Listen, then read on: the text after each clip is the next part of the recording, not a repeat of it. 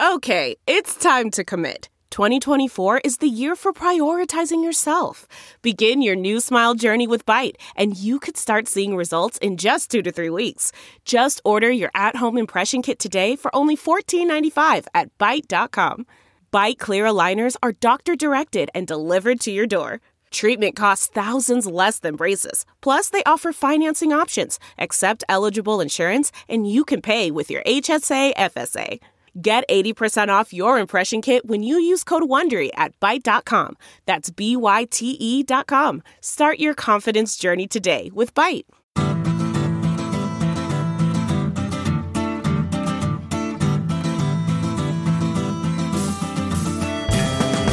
Welcome to the Sinica Podcast, a weekly discussion of current affairs in China, produced in partnership with SupChina. Subscribe to SupChina's daily email newsletter to stay on top of the latest news from China, or download our new and improved smartphone app, or visit the website at SupChina.com. It's a feast of business, political, and cultural news about a nation that is reshaping the world. And while you're there, check out our new business news podcast, the Caixin Sinica Business Brief, for a weekly roundup of top stories from Caixin, China's authoritative source for business and financial news. I'm Kaiser Guo, joined, of course, by Jeremy Goldcorn, who is casting his eyes about with suspicion and horror because we are, I kid you not, we are in Trump Tower in Midtown Manhattan, Trump Tower International. In the hotel, anyway, where we've come to talk to one of the towering figures in the Chinese tech world, Dr. Kai-Fu Lee. Kai-Fu Lee is many, many things. He's a popular author and speaker, a very successful venture investor and incubator, the former head of not only Microsoft, but also Google in China. He's also a cancer survivor in remission after treatment for stage 4 lymphoma. Kai-Fu is in New York because not only did his daughter graduate from Columbia, but Kai-Fu was the commencement speaker at Columbia's engineering school just the other day. He's just published a book about artificial intelligence in Chinese, and AI is not only something he's been thinking about very deeply, but also an area where his venture fund, Sinovation Ventures, is deeply invested. In fact, Sinovation, which some of you may still know by its former name, which is Innovation Works, now operates the Sinovation Ventures Artificial Intelligence Institute. And today, much of our conversation will focus on AI, specifically in China. Kai-Fu, great to see you again, and thanks so much for making the time. Well, pleasure to be here, and I'm merely a resident in the Trump residence. Well, that was my first question. What are we doing here? Before we do that, we need to introduce another special guest who just joined us. We walked into the suite where Kai-Fu's staying, and we happened to see an old friend, Jia Yang Fan from The New Yorker, who's just finishing up an interview, so we asked her to stay along. An old friend of the podcast, of course, so she'll join in as a host. I'm very happy to be here. It is a bit surprised to see you two, but always a pleasure. Well, good. When is she going to make her cooking show debut? Well, we're working. I was just going to grill you about that, Jeremy. It's coming. We're working on it. So, Kai-Fu, can I ask, why are we in the Trump Tower? Because a friend of mine owns this suite, and he rents it to me at a good price. Oh, okay. Does that make it acceptable? Oh, absolutely. All right. Your LPs will be happy that you're saving money. Yes. Good. So we started our podcast, Kai-Fu, a little over 7 years ago. In our first episode, taped on April 1st, 2010, the show was about Google's exit from China. David Drummond, who was Google's chief legal officer, dropped that blog post on January 12th announcing that he would no longer comply with censorship, even if it meant exiting the China market. And then after, of course, there was that clever workaround where they were redirecting all search queries to Hong Kong. Then finally, in late March, the other shoe fell, and Google was actually blocked and continued to be blocked sporadically at first, and then with some finality. And so we taped our first show about that. Kai-Fu, you left Google in September of 2009, is that right? That's correct, before the incident. Yeah, so now it's been over 7 years. I'm hoping you can now talk candidly about how you felt about your decision to leave Google and Google's decision essentially to leave China. Sure. My decision to leave Google had nothing to do with that. Mm-hmm. It was all about seeing the rising markets in the internet, in particular at the time mobile internet. And also I saw many of my top people leave to do startups, and I saw the venture community becoming mature, and I felt it was the right time to do an early stage fund, because that was the only area in the entire chain that was immature and not being sufficiently helpful to entrepreneurs. So we started an early stage fund called Sinovation Ventures now. Now, about Google's decision, it's obviously sad to see the work that I've put in, the market share gains that we saw, the brand that we built, the followers we had, we're disappointed.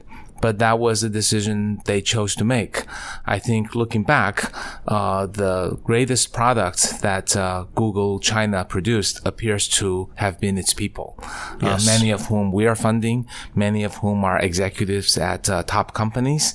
And it was a real honor and pleasure to have had the chance to work with them. Well, as you know, I worked for one of the main competitors of Google, but even so, I would say, and I said often then, that I would say Google was probably the American internet company that was most successful in China. I mean, it had a brand that was synonymous with innovation, with integrity, with global connectivity. It actually left a brand imprint in China unlike any other, I think, Western internet company.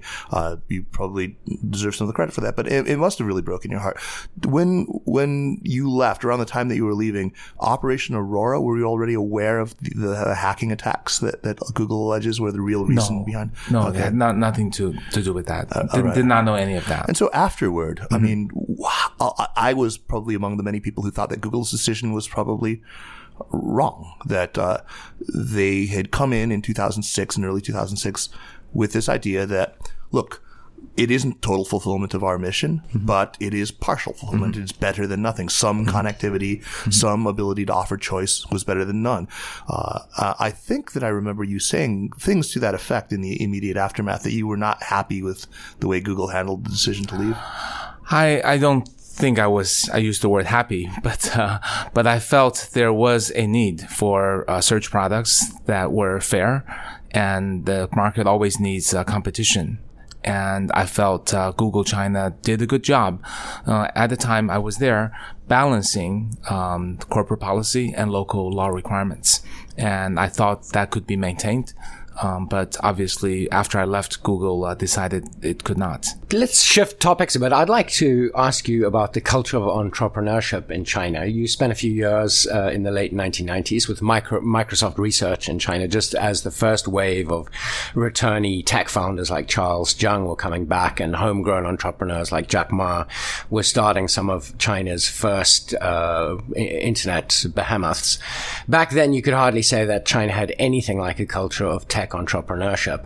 Even 10 years later, say in 2008, it would be easy to imagine parents of, a recent Tsinghua engineering graduate dissuading their son or daughter from trying to start a company and urging them to take a safe job with IBM or Huawei or Google or Baidu.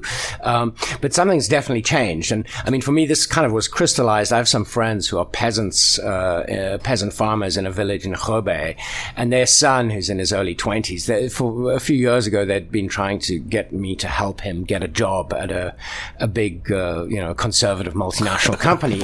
And when I was, because Procter and Gamble right. HR department has me on speed dial. Anyway, I visited them in February when Kaiser and I were in China for a trip earlier this year. And I spent a whole afternoon talking to their son about his startup ideas. And if I had to myself name a single event that perhaps catalyzed the change, I'd probably say it was Alibaba's IPO and Jack Ma's ascent to the top of China's rich list. But there are a lot of other factors. What do you think they are?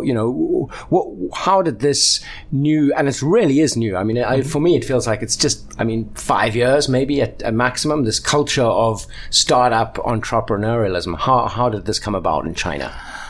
I would agree. Jack Ma's ascension to the top was very important because I think he felt like the boy next door.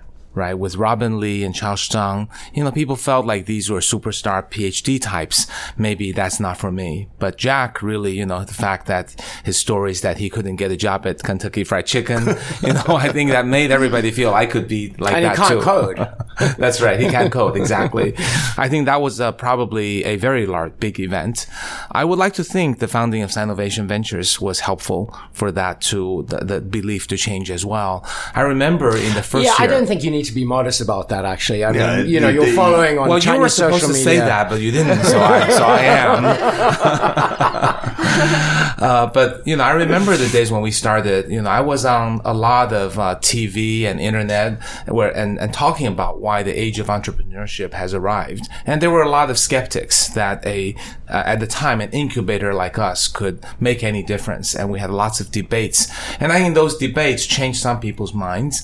But I still remember the first set of engineers I tried to bring on board to work on the startups. I remember having to wine and dine their parents and tell them I would take care of their kids, writing a 7-page letter to one of the parents. Those were the depths to which I went to persuade them to let me take care of their kids, to join me in entrepreneurship. Because these weren't the startup CEOs, but they were, they were rejecting jobs from multinationals and Baidu, Alibaba, and Tencent, and take a much lower salary in a startup and the risks that came with it. Fortunately, at least monetary-wise, I think their parents are quite happy today with all of them, but it wasn't easy. But anyway, I think myself and Bob Xu and others who were early in getting the early stage investment going was helpful as a catalyst to getting the country to understand entrepreneurship is something that should be encouraged for the people who want it. But I would say there's nothing as big as the government push that ultimately changed people's mind. The shuangchuang, right? The double innovation. Let everybody be an entrepreneur. Let everybody be an innovator. That statement, I think, shifted more people's minds than anything else added up together. And that has become, I think, a double-edged sword. I think on the one hand, entrepreneurship is now accepted. It's good. Everybody wants it. On the other hand, there are some misinterpretations because irrational exuberance over it. Right. And also, I think the biggest issue is not having enough people explain the next level of detail. That entrepreneurship isn't about making the next Baidu and Alibaba only. It's also about the service economy, about opening a coffee shop, about opening a Taobao store, about becoming a driver of DiDi and also someone who does deliveries for people to become self-employed. I think if we take this to the right step and say entrepreneurship includes a large number of people in the service and self-employment area, then that definitely takes China in the right direction, because most people, entrepreneurs who want to be entrepreneurs, cannot do the next Alibaba, and they could do the smaller service level things. And with the way the employment pyramid will shape, we really need people to become self-employed. There will be more smaller companies than large ones. There will be more self-employment than large company employment. There will be more service jobs, especially with AI displacing many others. The government push for entrepreneurship, I think, is understandable. And I think it's great that technology and innovation is being encouraged. But I wonder if there might possibly, or if there already is, friction between the creativity that's being encouraged, which naturally leads, especially when it comes to social issues, because, technological innovation is as much about business as much as it is about the promotion of social good. For those grassroots organizations, that might lead to a need to collect information and share information. And one can see how that would easily butt up against political strictures on, why that is, ill-advised at a time when, information is still, I think, to some respect, being you don't need to dance around it. Right. Is being restricted. So, do you feel like there is at all tension between the kind of comprehensive development of creative technology and kind of the political pressures on information? Yeah, this is a very common question that I get in America. I do not believe that is an issue. Not that I think it's a great thing. That's a separate discussion we could have. But I just think people understand where the boundaries are. Mm-hmm. There's so much room for entrepreneurship and innovation. You could do, biotechnology. You could do social networks. You could do AI. You could do enterprise software. You could do a coffee shop. I think when you have that many choices of businesses you could start, and there are certain things you cannot do. I think most people just don't worry about the things they can't do because there's enough choices of what they can do, and among them they'll find something they're excited about and they feel like they could succeed. So Silicon Valley became such a hotbed for tech innovation in large part because at the time it sat right on top of the entire supply chain of technology. It was where the chip fabs were. It was where the design shops were. It was where so much of what was happening. We're seeing the same thing happening in China right now, where we are sitting essentially, especially in mobile devices, in wearables, in IoT, in, you know. So, okay, you got to explain IoT. Sorry, Internet of Things, right? So, you know, and how much, I want to know how much it has helped that, especially in a place like Shenzhen. Mm-hmm. We're sitting right on top of that. I mean, it strikes me that with all the ODMs and all the OEMs there and all the component manufacturers as well, there's just... That's way too much jargon. Reduction. Well, no, I mean, everyone knows what I'm talking about. Just such a reduction of friction, right? Mm-hmm. It's so easy to pick up the phone, and you're speaking the same language, even the same dialect, and it's, you just pedal your, you know, Ofo bike down the street to meet with the... You can iterate and prototype so much faster. Is this how significant has this been? And right. I mean, it's really how much does it cripple the United States that the manufacturing has fled? Well, I don't ride Ofo bike. I ride Mobike. Sorry, I know I'm a little. Are you invested in? Of course. Can we have some disclosure here, sir? We do have some disclosure here. Yes, in Shenzhen, I think is a great place. It's a place that's full of people who just want to do something great. And they do have the advantage of the supply chain. The other exciting thing is they can supply to the China market, which is at a lower cost. Right. So if you look at a lot of those products like, wearable devices, watches and rings and wristbands, the Chinese version that's locally made, can cost 1/5 or 1/10 the price. And that will drive up volume and drive up features. So the China market connected to Shenzhen production, I think, makes it doubly exciting. Now, having said that, the intelligent hardware isn't probably the hottest area right now. It's not an area where you're particularly investing in either. We made some investments. Okay. We were pretty successful with our Xiaoyu Zaijia, the as a product. We invest in some car devices. What is that? Yeah, Xiaoyu Zaijia is like an Amazon, the new Amazon Echo with the screen. Yeah, we actually did that before. So it's Amazon a home Echo. Device that you can talk to. It's my home device, right? Yeah, it's a home device. Do your shopping. And it can do all those things, but I think the number one feature is instant video conferencing with other mobile devices and connecting people to people. So we have made some success. I think overall our intelligent investments are pretty good. Intelligent hardware are pretty good. But the overall area hasn't really taken off. I think it's going to take probably the 7 nano next step in terms of making these devices have less electrical usage and easier Wi-Fi and things like that. Do you want to quickly explain 7 nano? Yeah, it's just the next step in terms of making the semiconductor process even smaller. Yeah, it's a Taiwan Semiconductor, Intel, and more working on it. Energy efficient. Yeah, more energy batteries. Efficient. Exactly. So I do think that day will come. And also, I think in the back end, these smart devices haven't had AI to aggregate the data and make them intelligent yet. Right. So they're just called intelligent devices, but they're really devices. It seems that China, it now boasts a pretty fully fledged entrepreneurial ecosystem. There's a huge market of eager adopters, lots of money to spend. We have investment capital, maybe too much, too few good deals possibly. There are funds in US dollars and in renminbi, basically at all stages. There are a number of different exit possibilities for tech companies, from a splashy NASDAQ IPO to an M&A deal with Tencent or Baidu, Alibaba. So what's missing, if anything? What would you like to see better developed within the tech entrepreneurial ecosystem in China? The ecosystem is now complete. So from angel to A to venture to growth to PE to pre-IPO to stock market.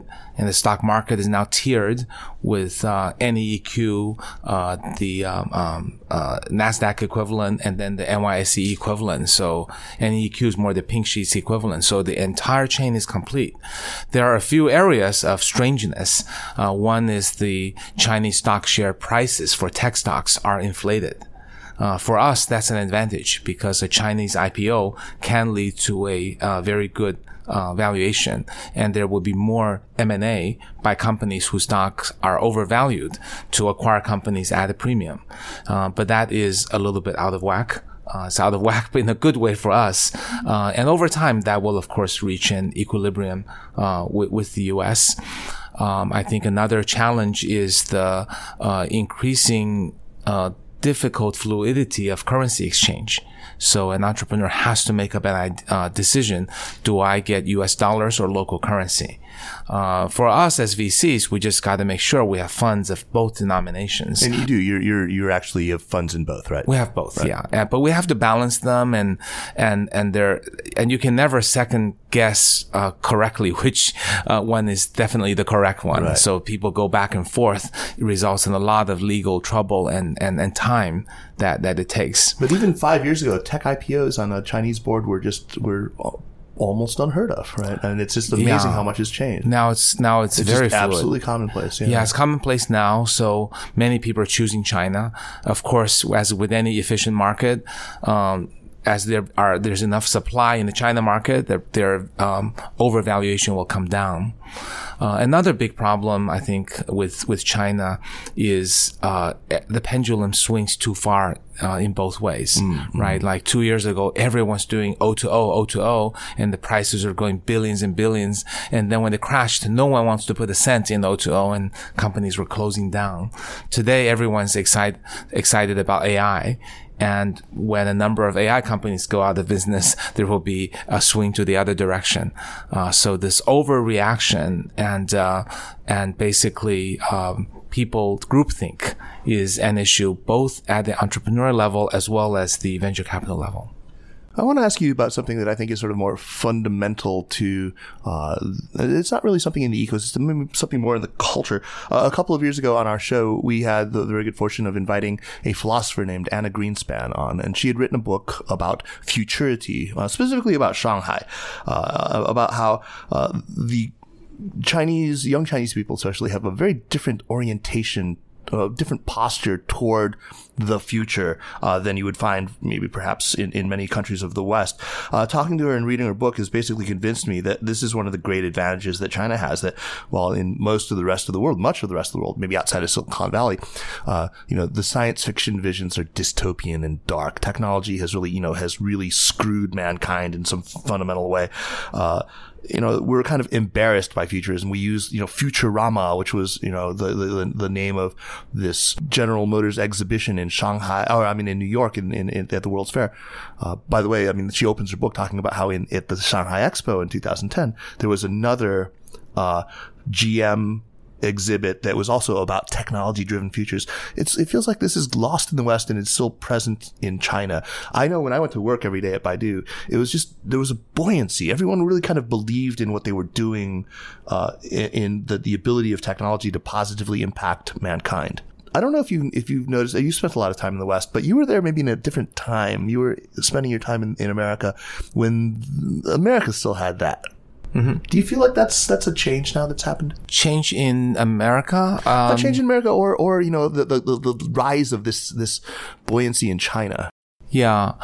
Well, I think China today felt a lot like the Silicon Valley that I worked in the 90s. Right. That's what I'm getting at. Yeah. So I'm not as in touch with today's pulse in America, but you're saying that's changed here with the young people. Yeah, I think in the culture broadly, I think that there's a sort of cynicism. Even as we embrace technology as consumers, we kind of sneer at the idea of flying cars and, there's a lot of, Jeremy, you know what I'm talking about, right? Yeah, I do think that there is a sort of a glowing optimism a lot of Chinese people feel about the future that isn't here in the US and in other. Well, that could be a problem for here then, because I think the optimism will drive more investment, more entrepreneurship, and more better products that will go international. Well, I think perhaps what you guys are alluding to is this sense of optimism that's combined with possibly a naivete about what's possible, the sense that everything is possible, and that here in the US, I mean, people's expectations are kind of managed by, their sense of what's real and what's kind of impossible to achieve, and whether that's whether that's for the Chinese, whether that's both an advantage and a disadvantage, in that it gives them this kind of, this limitless sense of like the future, but also this possibly this naivete about, that makes them unable to distinguish what's achievable and what's not achievable. Perhaps, yeah. Yeah, I think in China, people don't debate as much about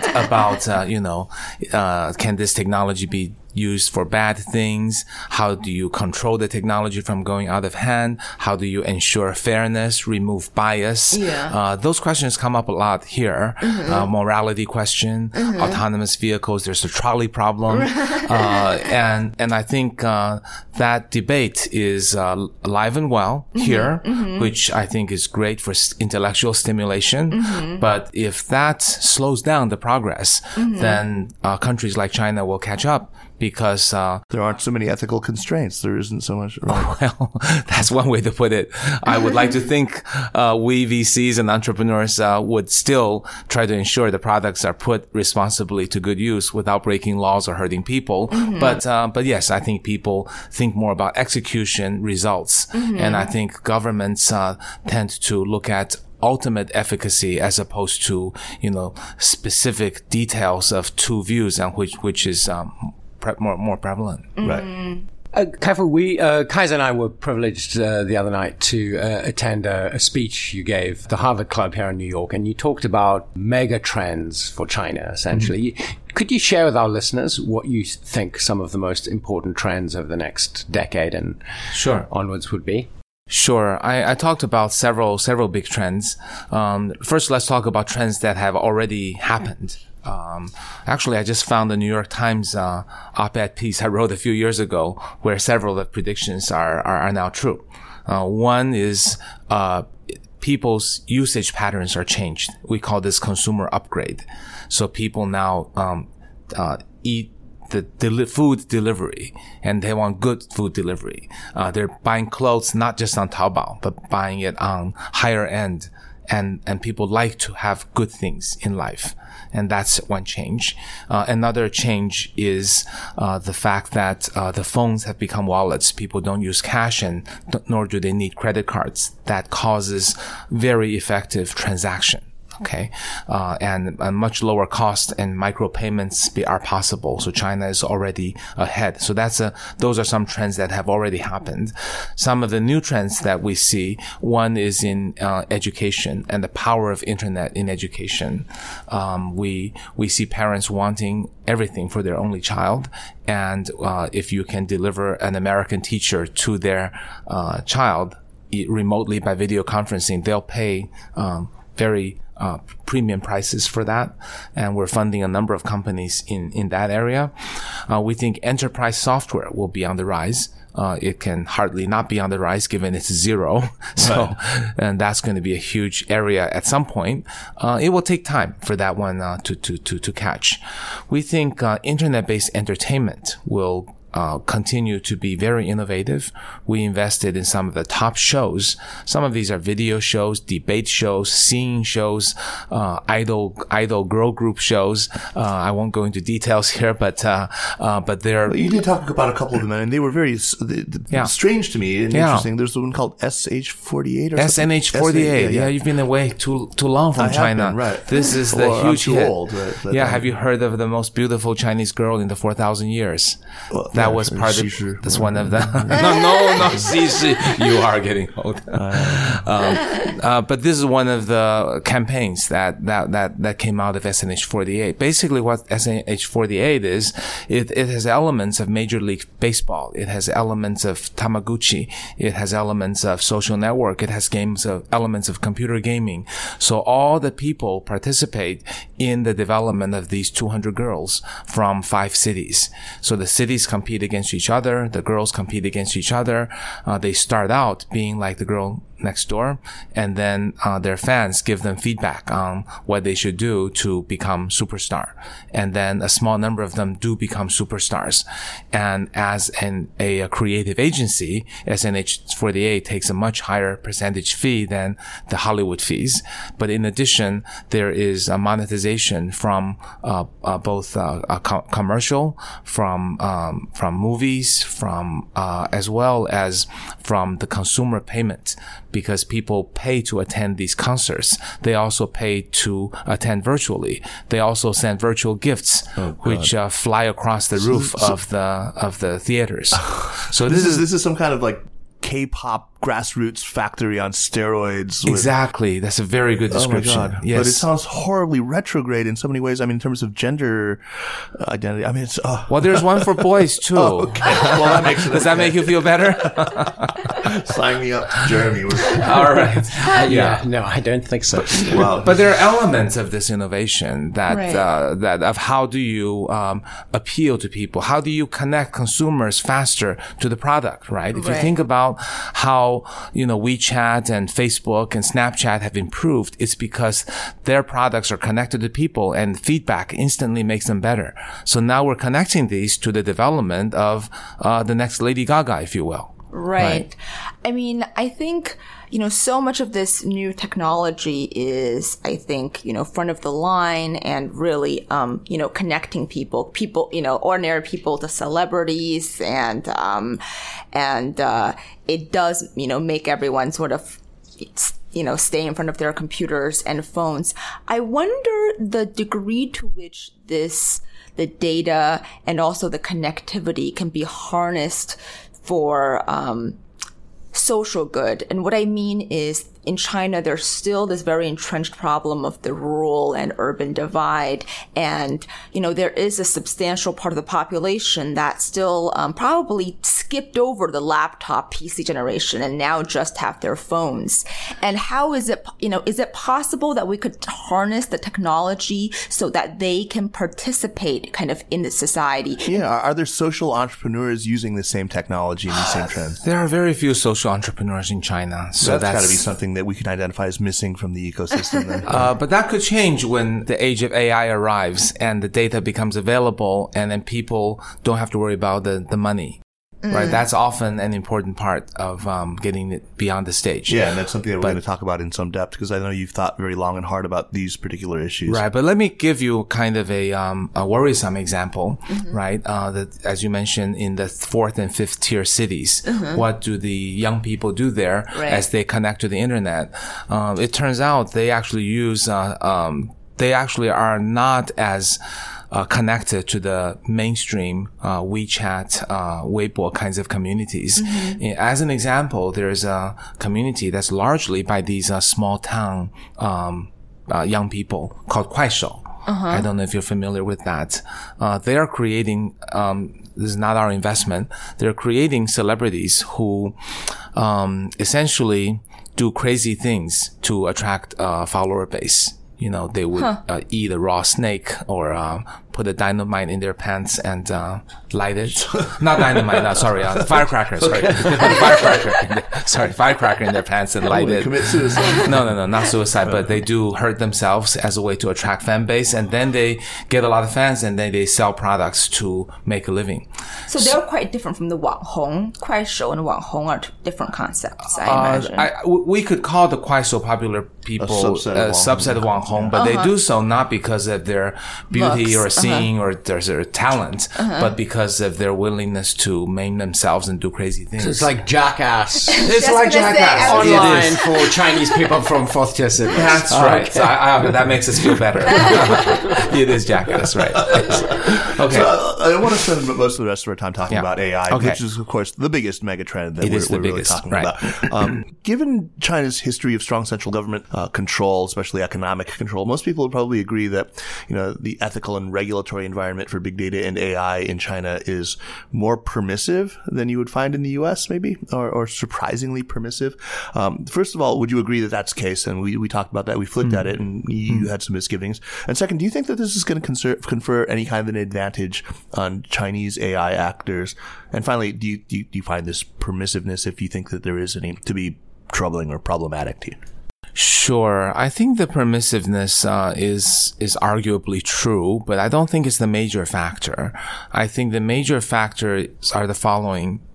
First, let's talk about what's an AI app, right? Most people think about AI, they think it's autonomous vehicles or robots, but actually that's kind of the later stage AI.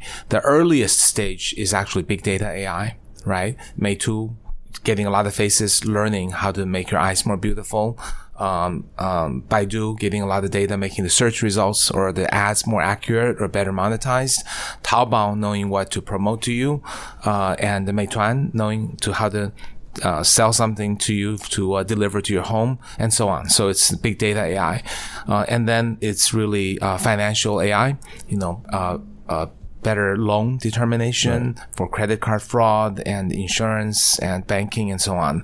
And then it's a medical AI, you know, for radiology and x-rays and MRIs and so on.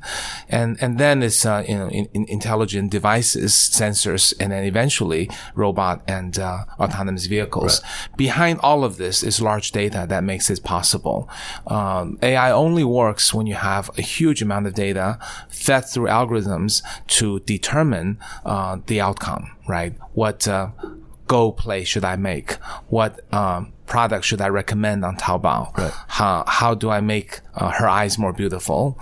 Those are things with definitive markings. Which stock should I buy? Should I loan money to this person? Will he or she repay? But you need lots of data. Right? You need lots of data. That's what my former colleague Andrew Ng said. You know, it's the rockets and the rocket fuel. The rockets are, of course, the hardware and the algorithms themselves. You know, these massive DNNs, and then the rocket fuel is, of course, the data. And one is no good without the other. Right? That's right.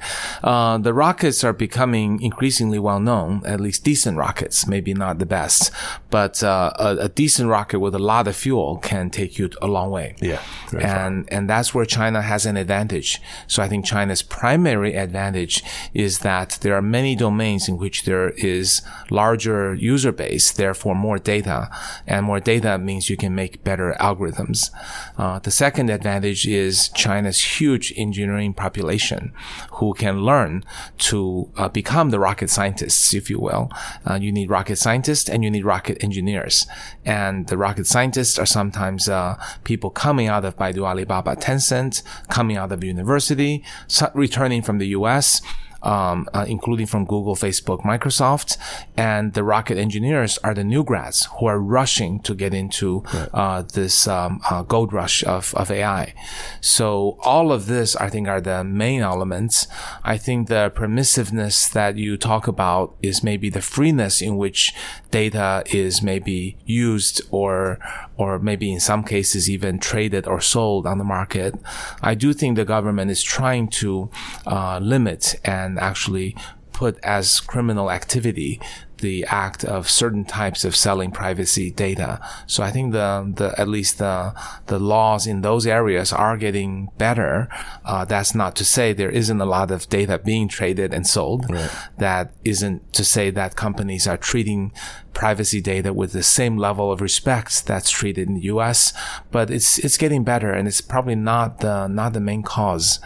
And another thing that's important is, I think, the speed of execution is much faster in China. So companies that, once they figure it out, data can be turned into making money and saving money, people work around the clock to figure out how to make that possible. And also, China AI algorithms, when applied to domains that didn't have AI before, the bar is much lower. In other words, the Chinese enterprise software, take credit card fraud detection as an example, it's much worse than the US. Right. So an AI company has only a very, very low bar to pass, to get bought, to show economic value. So I think all of these things will come back and make China the perfect market for AI, initially with big data, but eventually with autonomous vehicles. In some areas, the kind of freewheeling Wild West data controls in China, for example, with respect to health data, you were telling me the other night that it's really, really segmented, that it's really siloed, that hospitals don't share, and it's out of this fear because of their awareness of just how the potential for abuse of data. Yeah. It seems to have inhibited the development of some kind of medical-related AI technologies. That's really too bad, because but that's a universal issue. I think generally speaking, not just China. Yeah, right? I think every hospital is rightfully trying to protect the patient's privacy and data. But I think if we look at the greater good, I would advocate we should come up with some way to remove as much personal information as possible, but retain some degree of medical records and the images and the patient history and eventual survival rate, and aggregate that across the world. That's a case where I think we might compromise maybe a little bit of reverse engineered privacy. We wouldn't purposely, expose any, but then we could save so many lives and solve so many diseases. I think we as mankind should come together and figure out how to do that. Absolutely. But not happening. What are your thoughts on the role that the Chinese government is playing in the development of AI? There are a lot of China watchers and certainly many American political leaders who hear about Beijing's enthusiasm for AI and frankly worry about the terrible Chinese killer bots or, the stuff of nightmares.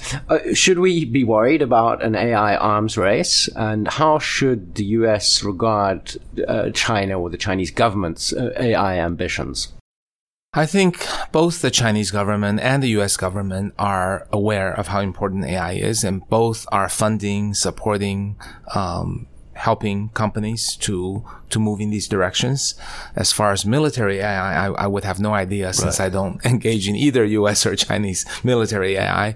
But we do know when we talk to the Chinese officials, they are knowledgeable, they are supportive, and they want to fund efforts to help make more platforms and more entrepreneurship possible on AI. So, Kai-Fu, one trend that we've been seeing is that major deep learning pioneers, guys like Yann LeCun, who's at Facebook now, and Andrew Ng, who was at Baidu until fairly recently, have basically abandoned the universities, the big research institutes, for the private sector, for the big internet companies. It's easy to understand why. I mean, they have the data, they have the hardware, they have the resources, they can pay the big salaries that attract these guys. But is this a danger to see, first of all, so much AI firepower accruing in the hands of a very limited number of large internet companies? And is it a danger that we're seeing sort of the hollowing out of the research institutions? I think it is a danger worldwide, but in particular to US and Canada, because that's where a lot of the top scientists reside. I think we need to do something about that. And it comes down to really three questions. One is, can someone in an academic institution get a large amount of data so they don't have to join a big one to do that? Two, can they increase their own pay or economic return in some way, shape, or form? And actually, three, can the amount of time they waste on writing government grant proposals be reduced? Because these are the three things that attract them to Facebook and Google and Baidu and so on. And I think we as sort of the open community should somehow come together and make that happen. So some opportunities that may be open for all of us would be, how do we collect an open data set and make that available to the academicians? And two, how should universities think about AI researchers and how to pay them? Universities sometimes pay MBA professors a great deal. Arguably, AI professors should get the same. And thirdly, a lot of these university professors publish a paper, then some entrepreneur takes it and builds a product and makes $1 billion. How should the professor find some way of getting at least some share of that? And currently there's the mechanisms are not clear except through rather generally bureaucratic university patent licensing offices. And that's way too slow because this is not about patent. It's about, knowledge transfer and code transfer and time to market that could be in return, 5% share of the company or something like that. So, and then it's about the grant proposal. Maybe there should be, some kind of gifting process where the professors can get their bases covered without having to write very long proposals just to cover each student. In the United States, we have the added difficulties of that kind of research funding drying up under Trump, right?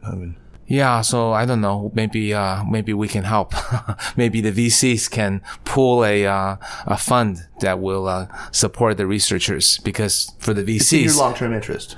It's in our long-term interest. Right. We don't want everyone to go to Microsoft and Facebook and Google, right? So can you talk about some of the AI plays that your firm, Sinovation Ventures, has made? And one of the things that really interested me at your talk the other night was the micro-lending service, Yongqian Bao. Yes. Could you talk about that company and some of the other AI investments you have? Sure. We have a company called Smart Finance, and they make a product called Yongqian Bao. Let me describe it. It's an app that you download. And when you need, let's say $200, you click a button and in 8 seconds, the money comes to your phone. As I mentioned earlier, people use the phone for money nowadays through WeChat and Alipay. So this is extremely convenient to the average Chinese, mobile user because they probably generally don't have a credit card. So that option of getting a small loan isn't available. So Yongqian Bao was launched about 19 months ago. And this year it's, I would project it will do about 30 million underwriting of loans. Oh my God. So it's larger than almost anybody. Oh and so the AI component of this is the machine looks at the user and basically decides whether or not to lend them money. Yes. Based on online activity, right? Or what apps they've done. And based on what exactly? What's the data? That's a good question because most Americans would assume it's based on some credit report which costs, some $20 to get. Can't possibly be that because number one, they're not accurate. And number two, they're not targeting microloans. They don't exist. They're not targeting microloans. There's no ratings agency. And also, it's not economically sensible because if you pay $20 for the report, you're only making interest on the $200 loan. It's not economical. So it's all based on content. Basically, you fill out the forms when you want to borrow the money. You tell them your name. You scan your ID, and then you give them your address, and then you upload some information from your phone. Such as, what apps you use, your contact lists, and those are scanned through they protect the privacy, but they scan it through and compare it with online databases to see if this represents a human person or someone who's likely to be fraud. And it seems like you could hack this, though. You could just create the right contact list. You could download the right suite of apps. You could just modify your behavior across a period of time. And so it's a game of cat and mouse, right? So the deep learning needs to constantly adapt to that. It's, So of course there are default rates. Initially the default rates were quite high in the teens and now they're in the low single digits after learning from data. I'm still curious about this data because I'm trying to picture what's on my own phone and whether you would lend me money or not based on my voice. Kaiser's one of my contacts. Is that going to be a black mark? Is it, are you looking at, the contacts in the phone book, in the address book and you have some kind of economic score for them or, do they have criminal records or what exactly is the information that you can extract? It's not explainable. See, most of deep learning, you can't give a single reason. And that's not because deep learning is not smart. It's because we're not smart. We generally think there is a 3 or 4 dimensional answer to things, and we give you if then else, right? We would say, it's because Kaiser's your friend, and because you make less than $5,000 a month, and you only renting the place for for months, therefore it's unsafe to lend to you. That's the human way of thinking. But in the deep learning, there are 2,000 dimensions they look at, and these 2,000 vector space, they make a arbitrarily complex curve that separates the safe to lend money to people and the not safe to lend money to people.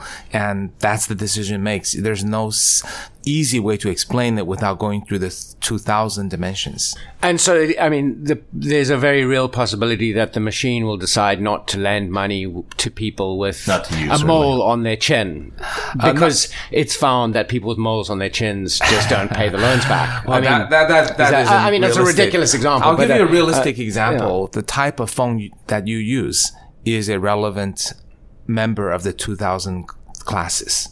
Oh, yeah. So that makes sense to me. Right. Yeah. And that wouldn't be something a loan officer would ever understand. The other question that comes up is, what about bias? It actually doesn't have human bias as we think about it, because it's not trained on human loan officer decisions. It's trained on whether you pay back the money or not. Right. So in order to build up this system, you got to give out a lot of bad loans and lose a lot of money, and get a lot of money back, and build up your training data yourself over time. You know, we got to save a lot of questions for next time. But, okay. Unfortunately, we're running short on time. There's one more, I think, a major theme that you've been thinking a lot about. I saw you in January at Davos, and I'm sure as you noticed, and I certainly did, there's a major theme that we heard repeated again and again in many sessions, was the need to prepare ourselves for the inevitable economic disruptions that AI and advanced robotics are going to bring. And part of it, of course, is that we were all really chastened by the whole populist uprising happening around the world because of our elites' failures to really kind of prepare the world for globalism and the disruptions that was going to bring, the dislocations. So, you know, you've devoted an awful lot of brain power to thinking about what we have to do to prepare for this future. And in your commencement address at Columbia, you said that in 10 years, you think that AI is going to replace half of human jobs, right? That we're going to enter an age of confusion where many people, as you said, will may become depressed as they lose the jobs and the corresponding self-actualization. Mm-hmm. Right. So this is on top of a host of other potential ills, chiefly, you know, greater income and wealth inequality, which is going to be really, really problematic, not just among individuals, but, you know, within a country, but between countries as well, between developed and developing countries. What should we be doing? How should we be retooling and thinking about this in concrete ways? Right. Well, first, there's some good things too. I also mentioned the age of plenty, right? Because the AI will make so much money that the possibility of giving a universal minimum stipend, I think, is actually quite realistic if the governments get their act together. So coming back to what we as individuals should do, well, we should aspire to do things that the machines cannot do. So that would be the obvious answer. So what things can machines not do? Machines cannot create. They cannot come up with new algorithms. They cannot come up with a new form of art. They cannot create a new sculpture. They cannot write a new play or a new movie. So those types of things would be one class. The second type is be the user of AI. So when AI tools come out, you become very good at it and become a symbiotic combination, so that you plus the tool becomes more than the sum of the parts. Right. But I think the third one is probably the most important, because it's going to be all about people to people. The machines do not have emotion. They don't have love. They will not generate the warm and fuzzy feeling. They don't know love. They don't have empathy, and they don't have EQ. So this aggregation is what we human definitely have and machines definitely do not have. And I don't think machines will ever get it, and certainly not get it within 20 years. So we need to think about, can the displaced workers and also can ourselves get into a service job that may be just a very caring concierge, a wonderful masseuse, very, very talkative and fun bartender, knowledgeable and excited, passionate tour guide. Those types of jobs, I think, will be on the rise. And I think some jobs will go from professional to service, such as a doctor when an AI doctor becomes better at diagnosis than a human doctor, the human doctor will be the bridge between the tool and the patient and make the tough messages easier to bear and give the encouragement that, and the care and the attention and maybe the home visits that will give the patient, a higher chance of, making it through the difficulties. So, Jiayang, there's still room for you, I hope. I mean, as a New Yorker correspondent? We hope. But, they might, I can imagine how a robot might be better at doing her own fact-checking than I am. The fact-checking part. Jeremy, witty and urbane podcast host. That's still on the ticket. I think you three are pretty safe for 20 years. Kai-Fu, I have to ask, when I was listening to your talk the other night and you spoke on these themes and you talked about, for example, the value of a liberal arts education. And as somebody with a liberal arts education who, spent the first 20 years of my adult life struggling to find 2 pennies to rub together, hearing this message from an engineer, I was wondering, what's your advice to your own children? Should we still be studying engineering? I think you should study what you love and what you're good at. And I had a liberal arts education, but I also did computer science. I loved both parts, and I think they come back to be greater than the sum of the parts, right? If I just had engineering education, I don't think I'd be writing this book. I don't think I would be thinking about implications for mankind. I don't think I'd be giving the commencement speech, right? So it's easy. Just be a marvelously gifted polymath. That's all you need to do. That's easy, Jeremy. Do what you love and work really hard at it. I think this hasn't really changed with or without AI.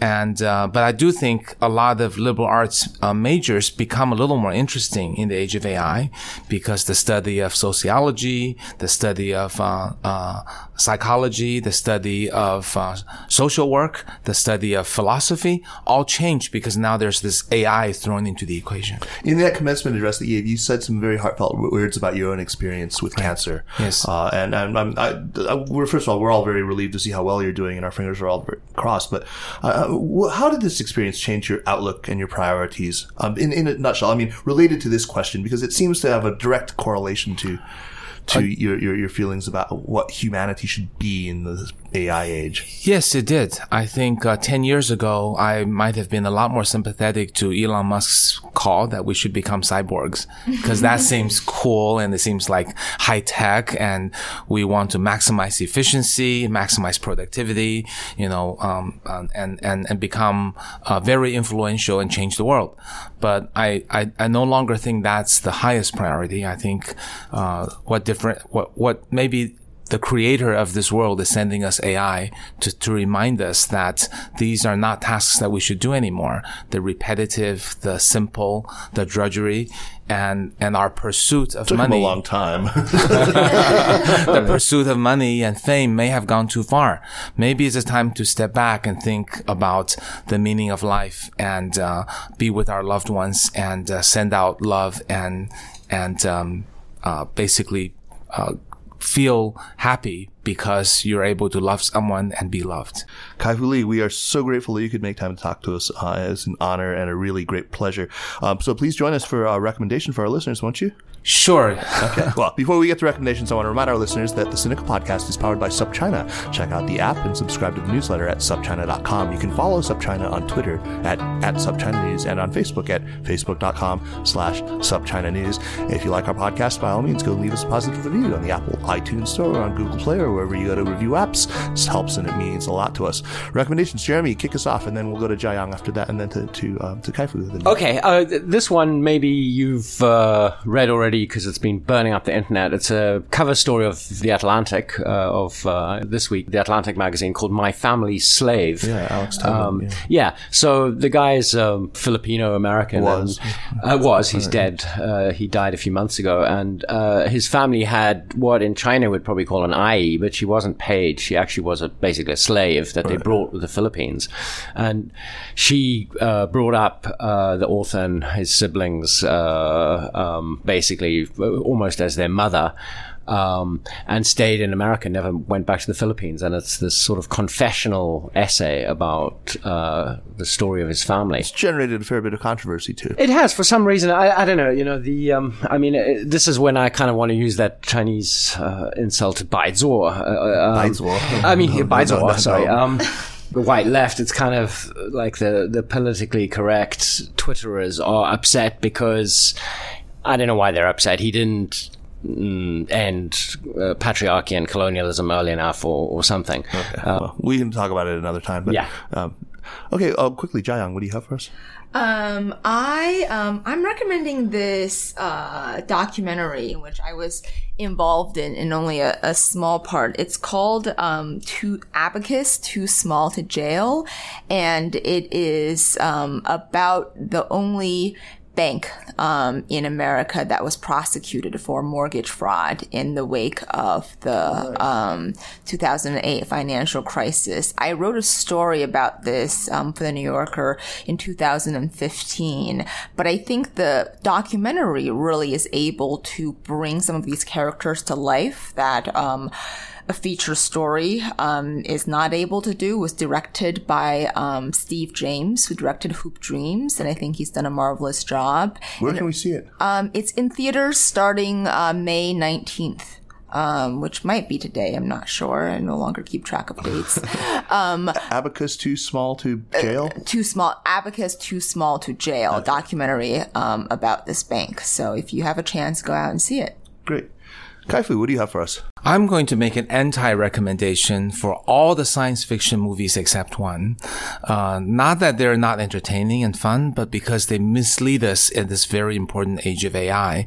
The only science fiction movie that I think is not completely misleading is Frank and Robot, and I would recommend that you see it. It's, I've never heard of that, Frank and Robot. Well, because it doesn't involve robots killing people, loving people, or controlling people. It's about a reasonably realistic robot that gets developed to accompany older people and the social problems they cause and how they solve that. It has drama. It's not dramatic. It's well acted. Frank Langella is an excellent actor, and I don't think it was a huge box office hit, but it's really the only one that I think will give us the proper way of thinking about when robots and AI come about, what we might do, and what issues might come up. Well, great. Okay. My recommendation very quickly is a piece from November of 2013. Actually, it's a few years old, called Friends Like These, How a Famed Chinese Dissident Got Caught Up in America's Culture Wars, by Jonathan Allen, a long-form Reuters piece about Chen Guangcheng and Jerry Cohen, Pastor Bob Fu, that whole kerfuffle. Wow. We had the very good pleasure last night of interviewing Jerry Cohen, so this has been very much on my mind. Anyway. Once again, thank you so much for taking the time. I know you've got to get out of here. Jiayang, it was great to see you. Yeah, same here. Kai-Fu, we'll hopefully talk to you again next time we're in Beijing. You bet. Thank you. Okay, great. Jeremy, good to see you as always. Likewise. Okay. The Sinica Podcast is powered by SupChina and is produced by Kaiser Guo and Jeremy Goldcorn. Special thanks this week to Anla Cheng and Sarai Darabi from SupChina. Thanks also to Trump International Hotel. No, I'm joking. I'm not going to thank them. Drop us an email at sinica@supchina.com and visit our Facebook page at facebook.com/SinicaPodcast. Follow us on Twitter at Sinica Podcast. Thanks for listening, and we will see you next week. Take care.